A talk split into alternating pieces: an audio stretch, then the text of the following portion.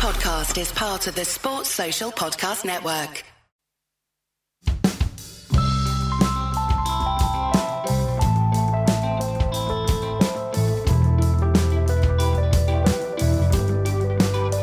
This episode of Red Inker, we look at whether first class records are great predictors for batting success in the test game. So I got on someone who'd just written about that recently. I'm Jack Hope, and I'm one third of the Cricket Podcast. We look at stats, scouts, conditions, preparation, why players average more in test than first class sometimes, and also the whole Vaughan Trescothick anomaly. I wanted to get you on, mate, so we could talk about first class batting and test batting because it's certainly been, I think, with the uh, rise in analytics and the way that we look at cricket now, beforehand it was like, well, he's averaging 45 in first class cricket, so we better pick him for the test team. Whereas now we've gone to a whole nother level. And you wrote a blog post on your, what's your Substack? Um, what's it called? Oh, I think it's the Cricket Pod Substack or something like that. I said that because I didn't want to get it wrong, and you couldn't even remember it. But you wrote a piece about first class batting um, and how it tra- uh, uh, transfers to the test level. It's something that I've written about at times before. Um, there's been some other really good writers who've done it as well. But let's just start with if you're good at first class batting, there is at least a very high percentage chance that you will be good at test match batting. There's nothing in anyone's numbers that sort of say that's not the case.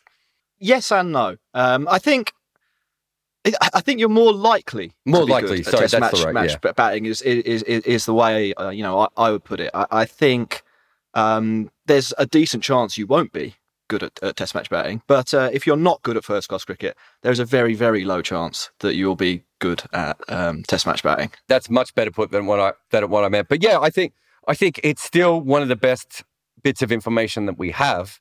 Um, and I think most of the players who fail at test level probably have failed through other situations if if they are uh, top level players anyway. Back in the old days, you know, you'd have a first class average of 50, but you could was it Hick that was dropped at the end of his first series? Um, and so confidence then becomes an issue. But it's, it's really interesting. So when I checked, um, around 30% of batters average more at the test level than they do at first class level, which sounds like a huge stat. But facilities being picked in your prime and often being dropped at the first sign of weakness all play a real big part in that.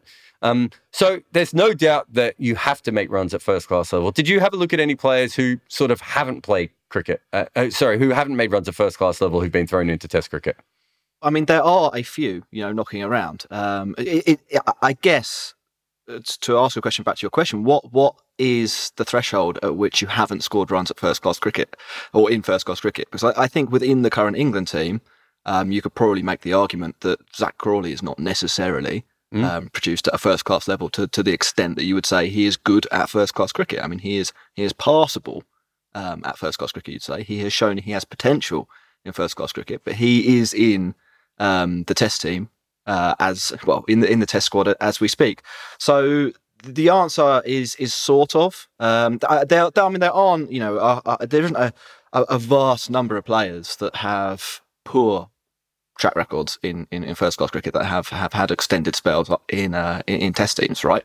Yeah, no, no, there aren't. I mean, I remember when I looked at it, it I I think I've got these numbers right.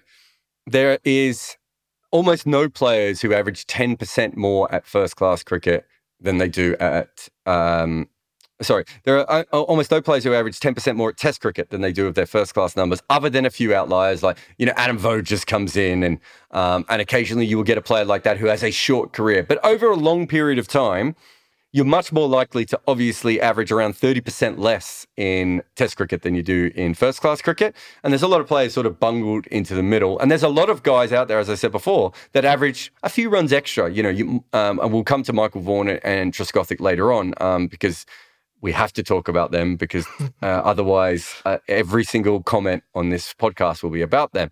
But as a general rule, if you play a long test career, chances are that you you will average around your first class numbers, but probably just slightly lower, and that makes sense, doesn't it? It is harder. Uh, yeah, yeah, absolutely does. I mean, I, I think uh, it might be worth me explaining why I was interested in writing this about this in the first place. So, you know, through the cricket podcast, we cover uh, cricket. And we talk about what happened in the cricket, what might happen in the cricket, uh, why it happened, and, and why it might happen, uh, uh, um, and why something might happen in the future. So, you know, coming at it from that angle, uh, or, or looking at looking at the game from the from that perspective, yeah, I and I think the other guys on the podcast have a suspicion that England's selection process for Test cricket uh, has some flaws. Mm-hmm. Um, so I tested that, and, and, and what I did was I I mapped um, the England Test batters' performance in first class cricket versus their performance in in Test matches. Um, and what we find from that uh, fundamentally is that there is a, a link. But I, I, think I think the thing to, to, to, to, bear in mind, you know, more broadly here is that is that that link is not um, perfect. It's actually quite a weak link. Um, if someone averages 50 in first class in first class cricket, the, the, there's not you know, I, I think you're, you're, more likely than not to average significantly fewer. Hmm. Um, mm. Significantly fewer, possibly you know 20, 30 runs fewer in some cases. I mean, if, if you look at uh, well players in the in, in the current England team, Bairstow's one of them, Pope's one of them. We've talked about Hick already. Um, you you are yeah, Rob Key, I think, was another uh, that had a, a, huge a huge drop off. So I, I think when we're talking about this, when we're talking about first class performance and, and how that maps to test matches. I, I, I think we should look at it more from the perspective of first class performance being an indicator of what a player's likely ceiling will be.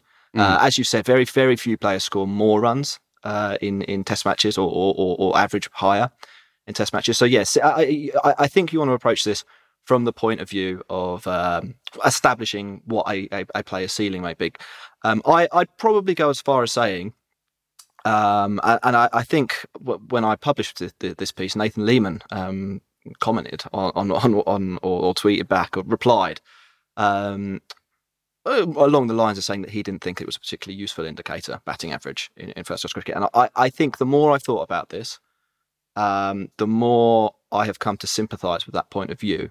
Although I, I, I, I do think, uh, as I said, first class average can provide a useful indicator in terms of ceiling uh, does that make sense? Does that does that sort of you know set the scope of what I, what I was looking into? It does. I think that what I have seen is we've never seen a player become a good replacement level Test match batter without the ability to make runs in red ball cricket consistently before that that mark. So that would be my point with James Vince. That would be my point with Zak Crawley, being that you're, you're looking at this from England. You can look at this from an absolute ton of West Indian batting talents over the last 20 years. They come in with low first class batting averages, clearly with a lot of talent, right? But the if you've no, if you don't know, and oh, you could put Eoin Morgan in this. There's a lot of different players out there in this sort of basket. If you do not know how to make runs consistently against the red ball, to think that they're going to be able to do it at the higher level is I think, almost setting players up to fail. And what your research says, I, I, think when you're talking about the ceiling there, it's a it's a very very interesting thing because I think a lot of those players are probably coming in with incredibly low ceilings because of this, and maybe that's what hasn't been looked at. We look at you know, and, and Nathan Leamon is right. There are many other interesting things to look at. I mean, Andrew. Uh, uh I almost said Andrew Hildreth. I mean James Hildreth, don't I? James Hildreth, the um, the Somerset batter. You know, up until about a week ago, every time there was a, a, spot in the England middle order, he, you know, a Somerset fan would pop up on a comment telling you he should be in the side. Now his batting average was quite good. What was it, mid forties? You know, certainly higher than a lot of the England players. But when you actually start to delve into his batting average, it was very home versus away. Uh, he was, and uh, if all tests were played at Taunton, I would definitely think about you know picking him in my side.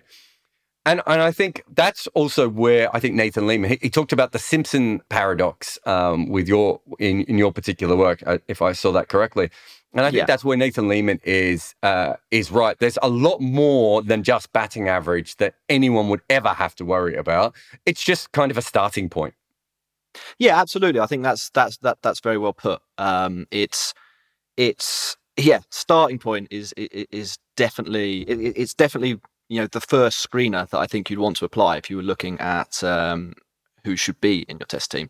But then beyond that, um, you sort of touch on it there. There's so much we don't know and we don't look at at the moment, and I, I think that's um, that's what we we we we sort of um, need to be considering. Um, you know, like we're having a conversation here about how how do we predict the future? Yeah, based on based on an imperfect yeah um, sample of data that we have uh, about the past. Um, it's it's it's it's very very difficult. But yeah, you know, like read the blog post, um, you can see quite clearly that first class batting averages give you give you a, give, give you a pretty strong indication of, of where a likely ceiling will be for a player. Um, this this by the way is it's it's replicated. Um, so I, I, had a look. Interesting you talk about the West Indies. I, I, looked at the big three. So beyond this, the the, the article itself it just focuses on England um, uh, because that was the story I wanted mm. to tell. Uh, but after Nathan Leamon raised this this point, I did have a look um, at uh, the the the same things in India and Australia. Um, India, very similar um, story to uh, England in terms of players not getting better when they when they break into Test cricket. Um, you know, m- most of them 10, 15 runs worse. Some of them quite a lot worse than than that. Uh, Australia is slightly different, mm. uh, and and I think this would probably reflect what a lot of people assume about um, first class cricket in Australia. Um, in Australia, there is a, a, bit more of a close link between uh, a batter's performance in first class cricket and their their their likely performance in, in Test cricket, and we we actually see more Australian batters um, perform better and sometimes significantly better in Test cricket than they do in in, in the Shield. Now, I I speculate, and I think you probably agree that that is because Shield cricket is a higher standard than the the Ranji or, or, or county championship cricket. It's also probably age dependent. Would be my other guess there. I think a lot of those numbers might be, you know, t- you know, uh, Adam Voges and Brad mm-hmm. Hodge and David, uh, David Hussey, wrong Hussey, Mike Hussey, uh, Chris Rogers. Do you know what I mean? If those guys are coming in later, um, and Australia probably over the last, what, 20, 25 years has done that a lot. Even if you look back to the 90s, you know, Langer and Hayden and all those guys came in early and Martin, and then they went they went and got very good, and then they came back when they perfected their techniques. Other teams maybe haven't done that as much. Um, you know, with India, there's a it's almost if you're not 22 and the best batting prospect in the country, chances are you will be overlooked. Um, you know, did a, you can have a look at the the Hari or um, Abhinav Mukund. There's plenty of guys with ridiculous records that just haven't gone on, and, and, you know, and England is something else completely different, and and that's what I want to get back to because because this is about English cricket we can focus on that. But Australia probably is a very good um, uh, version of this too. If you're good at first class cricket in England, that means you're good at a particular kind of first class cricket. You, that does not mean that you are ready set up for test matches. So the best best way of putting this is I did the numbers um, earlier this year. Uh, Hyderabad, Taunton has the um, is the 50 most spinniest wicket in the world, and by that I mean the most amount of spin bowled. 50th, and it's by far and away the most in the UK. But it's not even close. I think Old Trafford um, is the second has the second most spin bowled at it, and it's not probably not in the top 80. Right. So you can be an absolute gun, first class cricketer in England, and not be set up to actually succeed outside of England. And that is the case in most first class setups because of the the way that pitches are. Yeah, uh, and I think that's where it would be really interesting to to take the take take the sort of next step and have a look at some of the the smaller factors or the smaller numbers behind the big number, the batting average number, um, that that make that up, and and if you like, um, map which of those are better indicators that somebody will maintain their average going into Test cricket. So you know we know there's a high likelihood of failure. Uh, we know that someone who looks quite good in first class cricket is is probably not going to be good in, in Test cricket. I think you could basically say that it's it's, it's harsh, but that that is the that's the sort of reality. Um, but within those numbers, there there should be, or I, I would speculate quite strongly here that there there will be indicators that give you a better idea um, and help you to forecast better when you look at players making that step. Now, for English players, it might be their ability against spin. Um, that could be that could be that could be maybe the first place you look. So you you, you screen who has the best batting average in first class cricket. Uh, then you look a level below what type of bowlers they scoring their runs against. Mm. If it's if it's right arm medium pace, um, you know, they're scoring, they're averaging 80 against right arm medium pace and 20 against anyone who bowls spin. Well, they're probably not going to succeed um, particularly away from home in, in international cricket. Well, it's also the Ollie Pope one. I remember uh, uh Gareth Batty Mark Butcher were furious at me. We were in South Africa and Talksport said, try and work out the weakness of Ollie Pope. And I went through the numbers and he didn't have a lower batting average against spin, right? So I was like, okay, that's not a weakness. And then I just happened to flick at my and I went, what's his strike rate against spin in, in first class cricket? And I can't remember what it was off the top of my head, but it was low. It was very low considering the kind of bowlers he was facing in first class cricket in England and how little he faced it. And I was like, oh, that's going to be a problem. They haven't, no, no one's got him out yet, but he's not going to be able to score against international spinners.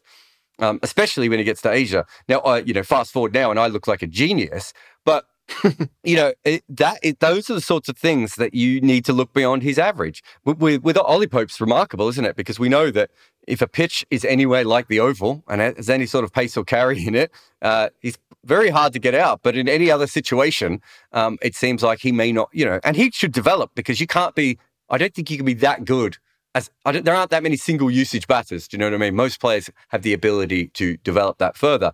But that's what we're really talking about here, isn't it? it? You start with the first class average, as you said, then you have a look at the average versus spin. Then you might have a look at the average by types of bowling. If you yep. if you're very good at if you're very good at facing 80 mile an hour right arm seam, that's great, but that's not really what Test match cricket is anymore. Um, you know, unless you come across Mohammad Abbas or you know, there's a couple of them, but you know, there aren't that many guys out there like that. So you really are looking for those other key indicators, which can be quite tough. I mean, Shreyas Iyer, off the top of my head, has played three first class games outside of Asia. Um, it, it, it might, it's not it's not too many more than that anyway. Shreyas Iyer, uh, really, by this stage in his career, should have just been sent everywhere. He should have played a year of county cricket and he should have played club cricket in Australia, whatever he has to have done to be able to develop. But that's not how current Indian cricket is set up. So even if you have a talent as great as him, and we've just seen how brilliant he was in Kanpur, he's not being set up to succeed. He's going to have to go through the same problems that everyone else has had to go through. And that might mean that he might have average, you know, his average might drop uh, because he might fail in a bunch of overseas tests and then he's left out of the team, even if he's the most talented player. Like we're not we're not completely setting these guys up to be prepared for what they need to be prepared for. I think is the way I'm putting it. Yeah, no, that, that's absolutely true, and and and I, I think part of that is we just don't address those those underlying points. Um, you know, you're you're talking about Ollie Pope and noticing that his strike rate was lower against spin. Um, I, I wonder whether anybody had seriously looked into that until until until you you, you mentioned that. Shreyas Iyer, it's obvious, you know, he has the talent to be a, a fantastic um, test level player. Um, but to some extent, he's going into Test match cricket now hamstrung by the fact that he doesn't, he w- will not be a well-rounded global cricketer, mm. uh, if you like.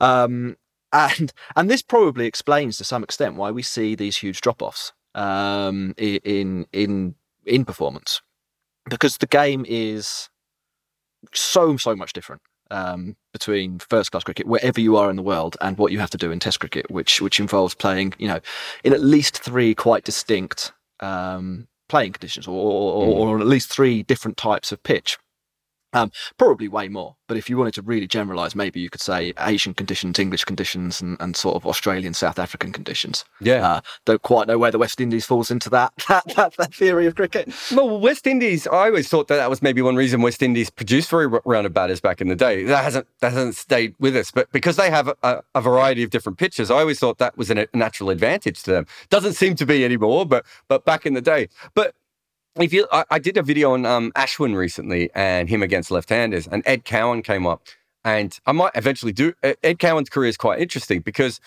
I don't think Ed Cowan was ever going to average much more than forty in Test cricket. That I think that is probably about his ceiling in Test cricket if everything went his way. But he ran into R. Ashwin, who happens to be the greatest uh, bowler to left-handers of all time, and he I think he faced. I'll have to remember the stats from my video, but he 13% of his career deliveries of Test cricket were to the guy who's the best at dismissing left-handers, right? And he dismissed him a lot. That's unfortunate matchup there, right? The other thing that happened with Ed Cowan's career is he also went to um, went to the West Indies, and I can't remember if it was when they first started using the Dukes balls or if it was just a particular series where no one made any runs.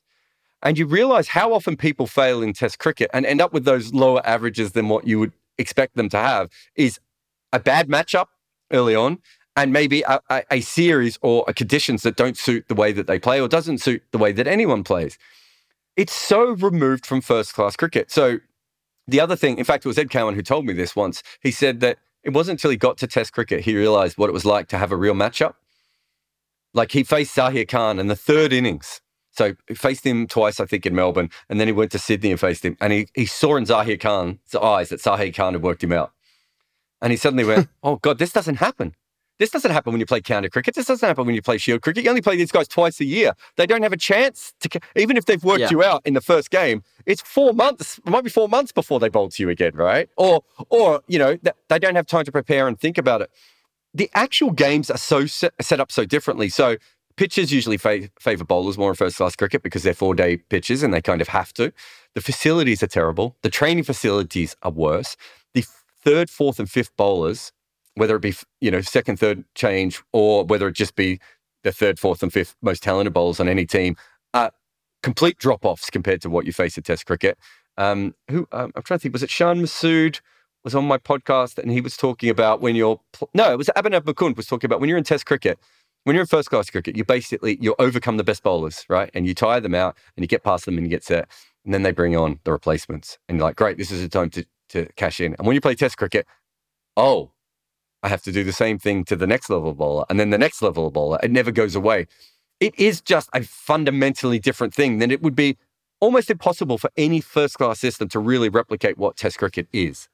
Yeah, and moving beyond data, this is where there needs to be a role for people who are specialist cricket watchers, if you like, um, scouts, to try and and and figure out which players do have the transferable skills.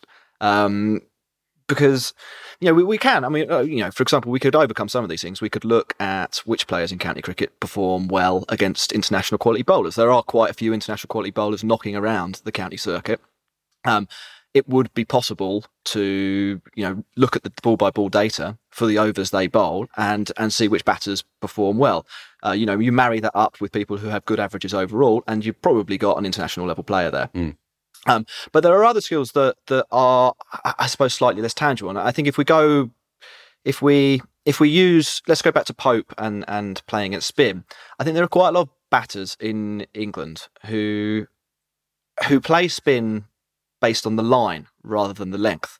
Now, I think in, in, in Test cricket, the best players to spin, um, they play way back or they play way forward. Um, that's you know this is you can you can look at the Hawkeye data for this. You can read Ben Jones's book, uh, and, and and this is explained.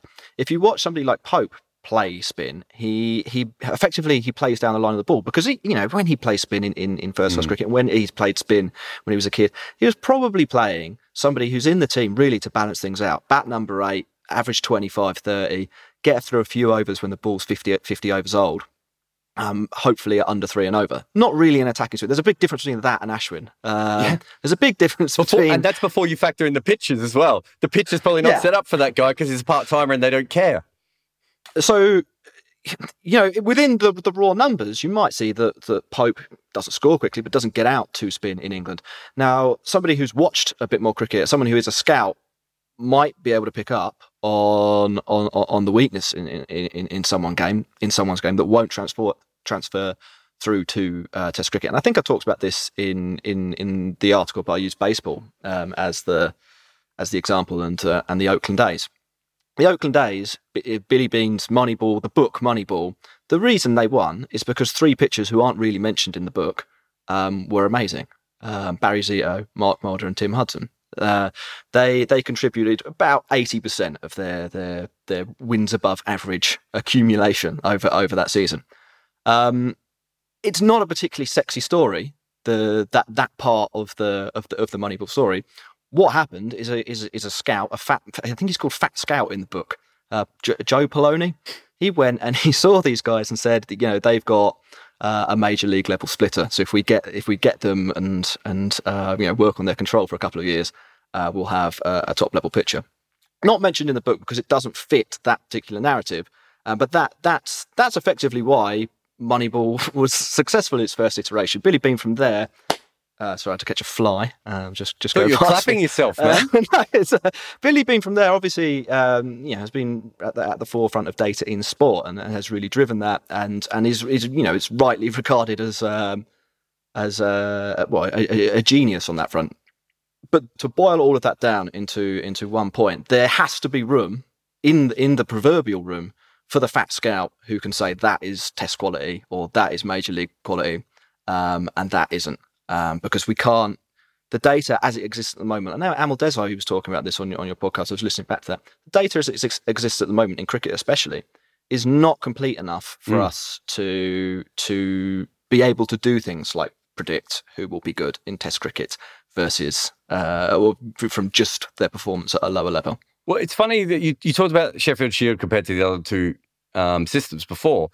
Essentially, Sheffield Shield's probably one of the few systems that is set up partly by accident, let's be honest, to actually be good at setting up people for Test cricket. That's not necessarily what the Ranji Trophy was set up for. It's certainly the county game was set up before Test cricket, right? It was not set up at all to help Test players. In fact, it's still not set up to. That, no, it's not. England yeah. England got better by pulling their players out of county cricket. That was part of the thing, making them professional. You know, um, and so so it makes sense. And if you look at it realistically at cricket, none none of it is set up to make the players the best that they can be.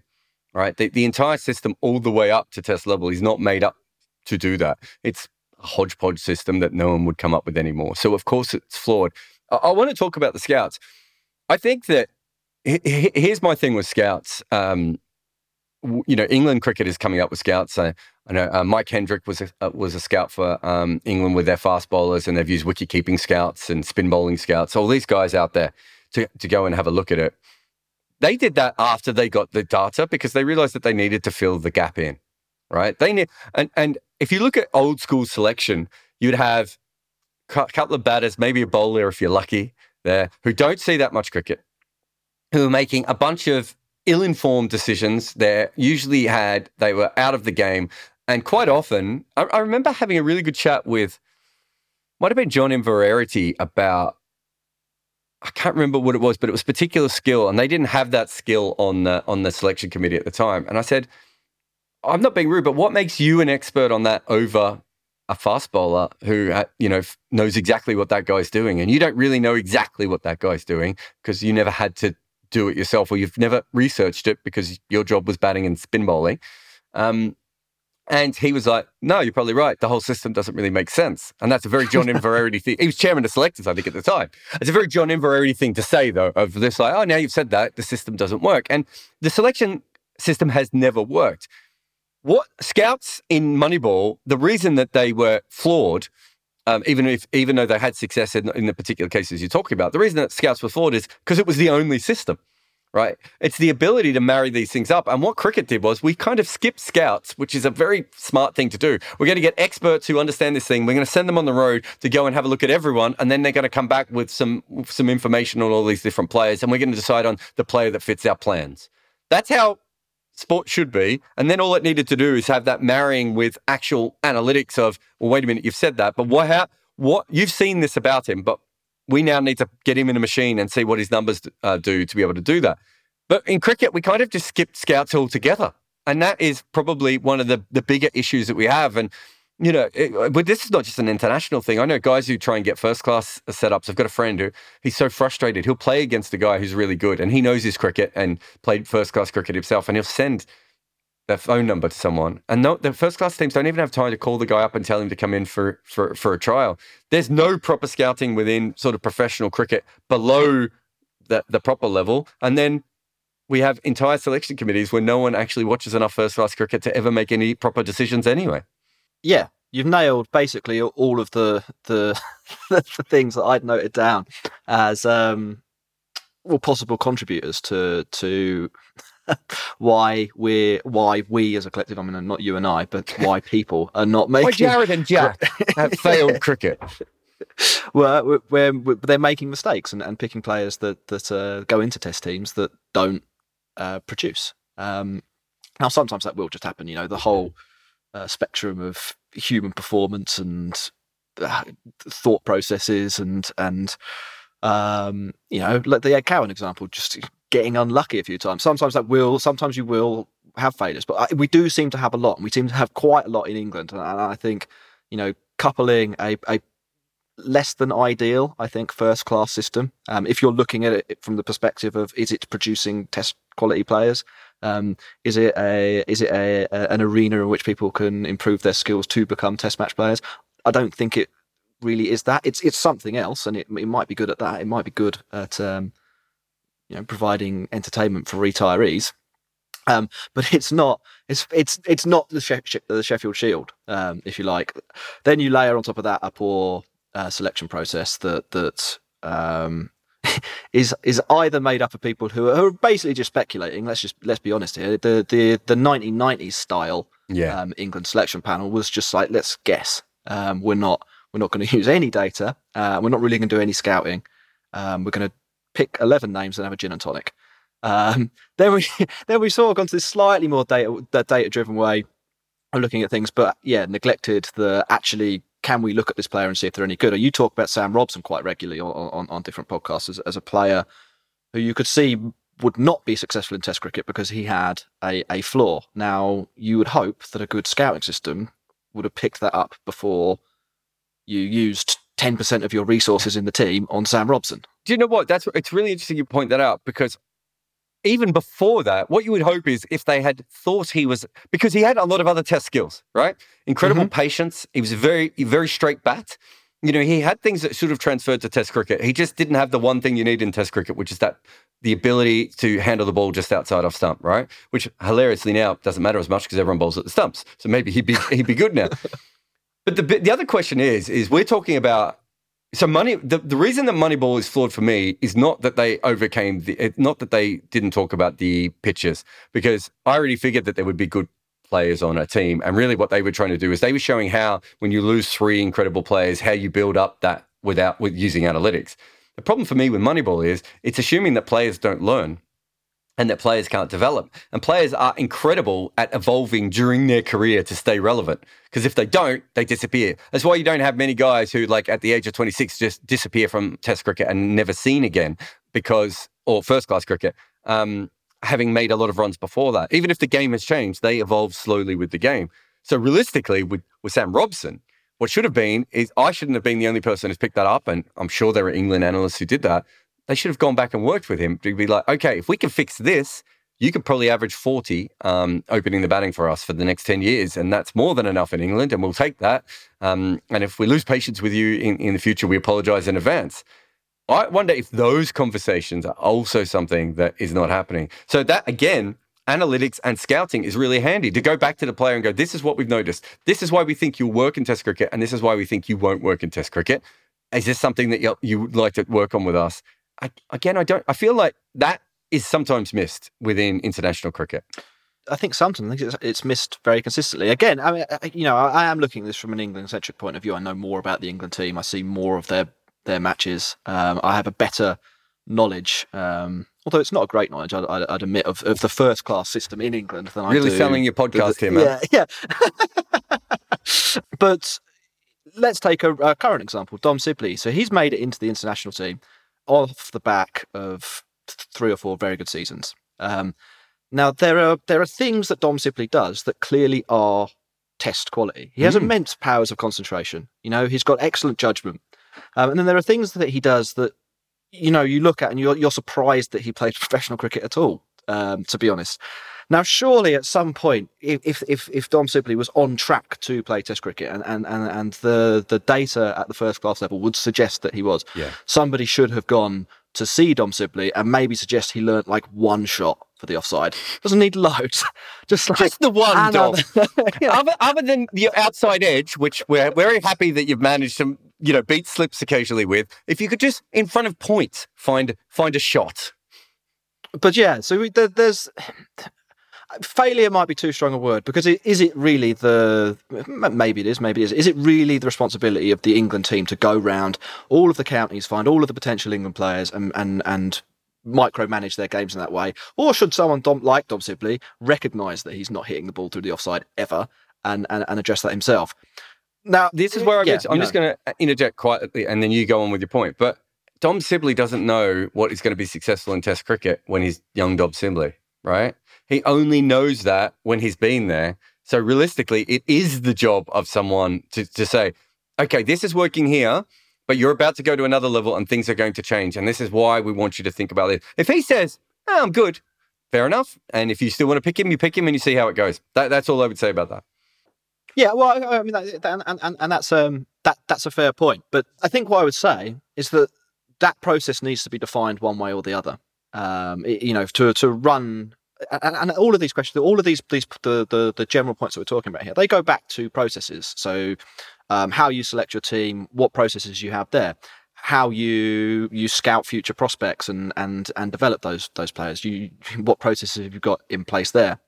Now you can have you can have I suppose you can have it, it, it, to the most extreme extent here. You can have it one of two ways. You can either make it the responsibility of players to do this all themselves and make that clear, or you can you can do uh, well take on on a, a more micromanagey um, or be on a more micromanagey footing where you you have your list of 30 prospects say and you explain to them why they're not test level at the moment um, what what the the the expert the scout the coach whoever it is who's responsible for this why where they've identified they need to improve and you work with them to improve them. That that you know if we go back to the the, the very first point these processes not being in place are why we see drop offs. Mm. I, I, would speculate. Now I don't know this for sure. I will say that. Um, you know, it's this is it's a really really tricky topic. I mean, when you invited me on to talk about it, I was like, "There's not." I what I would love to have been able to do is come on and say, "This is how you you you you."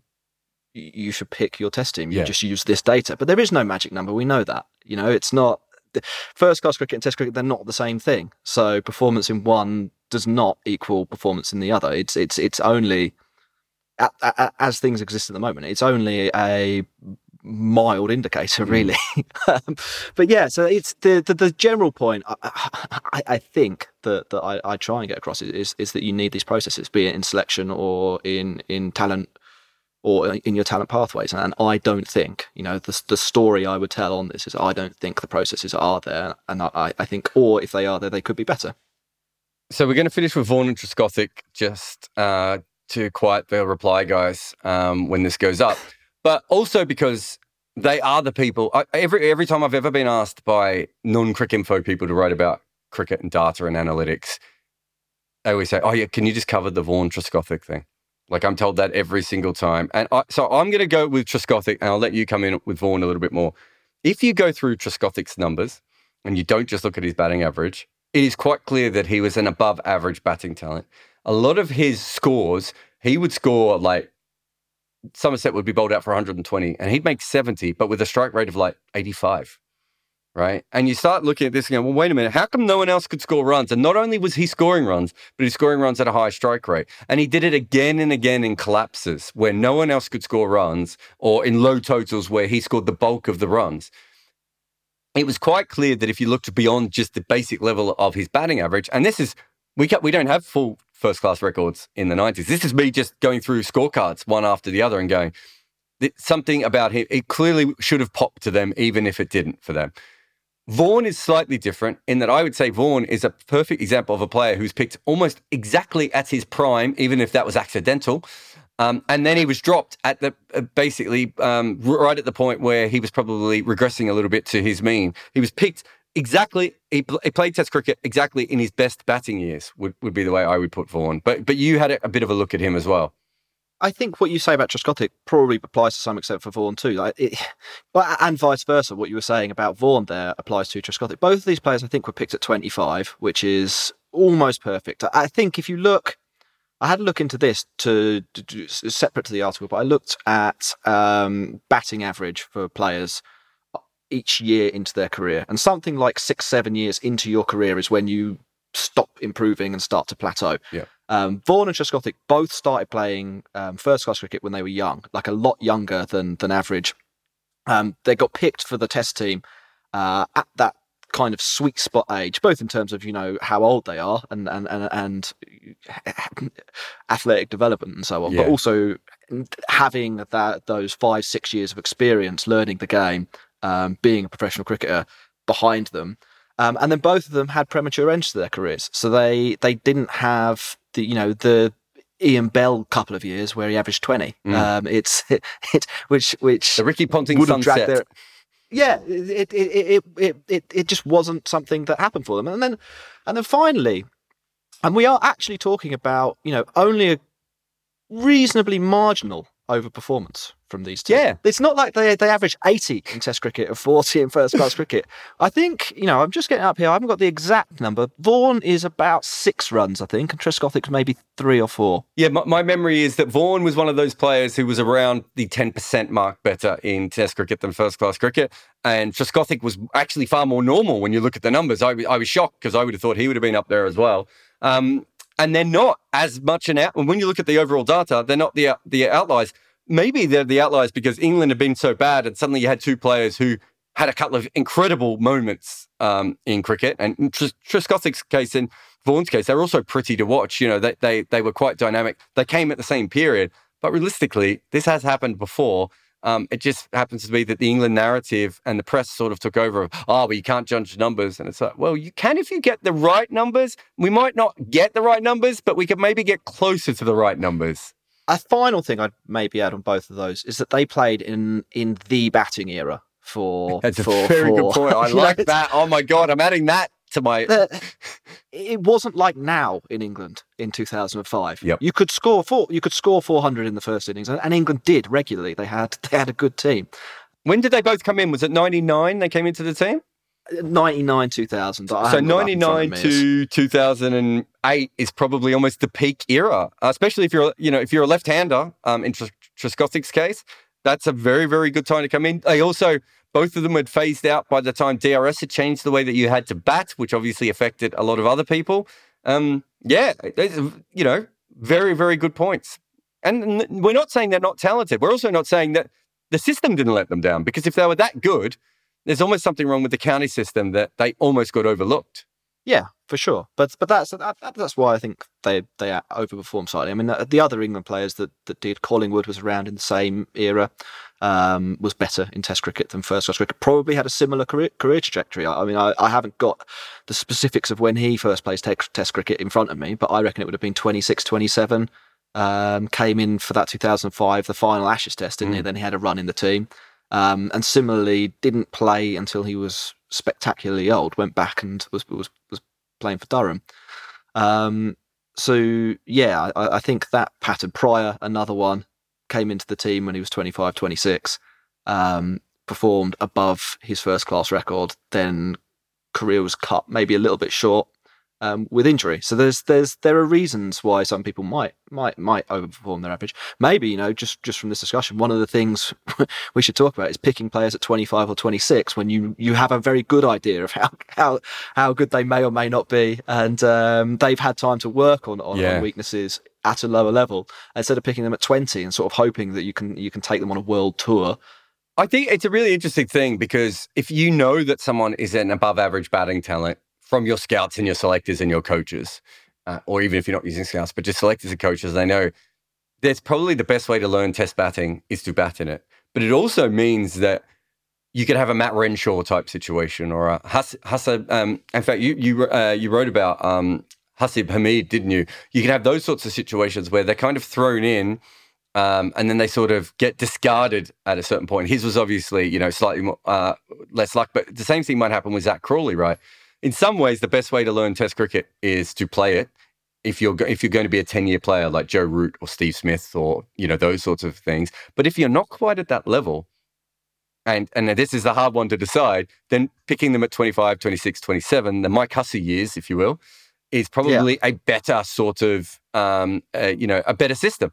But which players do you throw in to develop, and which players do you wait?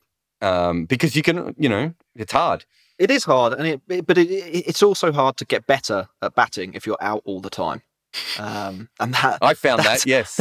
that's, that's effectively what's happening. People aren't developing game plans around seeing off the new ball and, and, and building a long innings or um, knowing which bowler they want to target because these some of these players in the England team they're effectively going from crisis to crisis. They're, they're never established in the side. Um, they they have glaring weaknesses that all the bowlers know about, so they, they have they have no time to work on anything except those. Um, and uh, it, they they lose. They lose a lot. It's um, I don't know. It it it doesn't seem it doesn't seem like a very clever thing to do to me when when you know there are trends that suggest playing a bit later in your career is better. I'm going to finish with one final thing. I think if we've proven anything today, it is that it is and remains very hard to tell the future. Thanks for coming on the podcast. Yeah, yeah, it's it's so messy, but uh, they're my thoughts.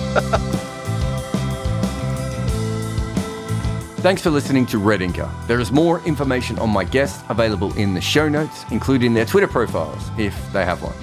This is the important bit though. Please review on Apple Podcasts or anywhere really. Share it on all the social medias and just get it out there. If you can, act it out in plays on your balcony with your loved ones. This podcast is made possible by the people who support us at Patreon, so thanks to those who already do. And there is a link to Patreon in the show notes as well. Red Inker is made by me, Jarrod Kimber. Nick McCorriston makes everything sound better for your ears, and the theme tune is called The Prisoner by the Red Crickets.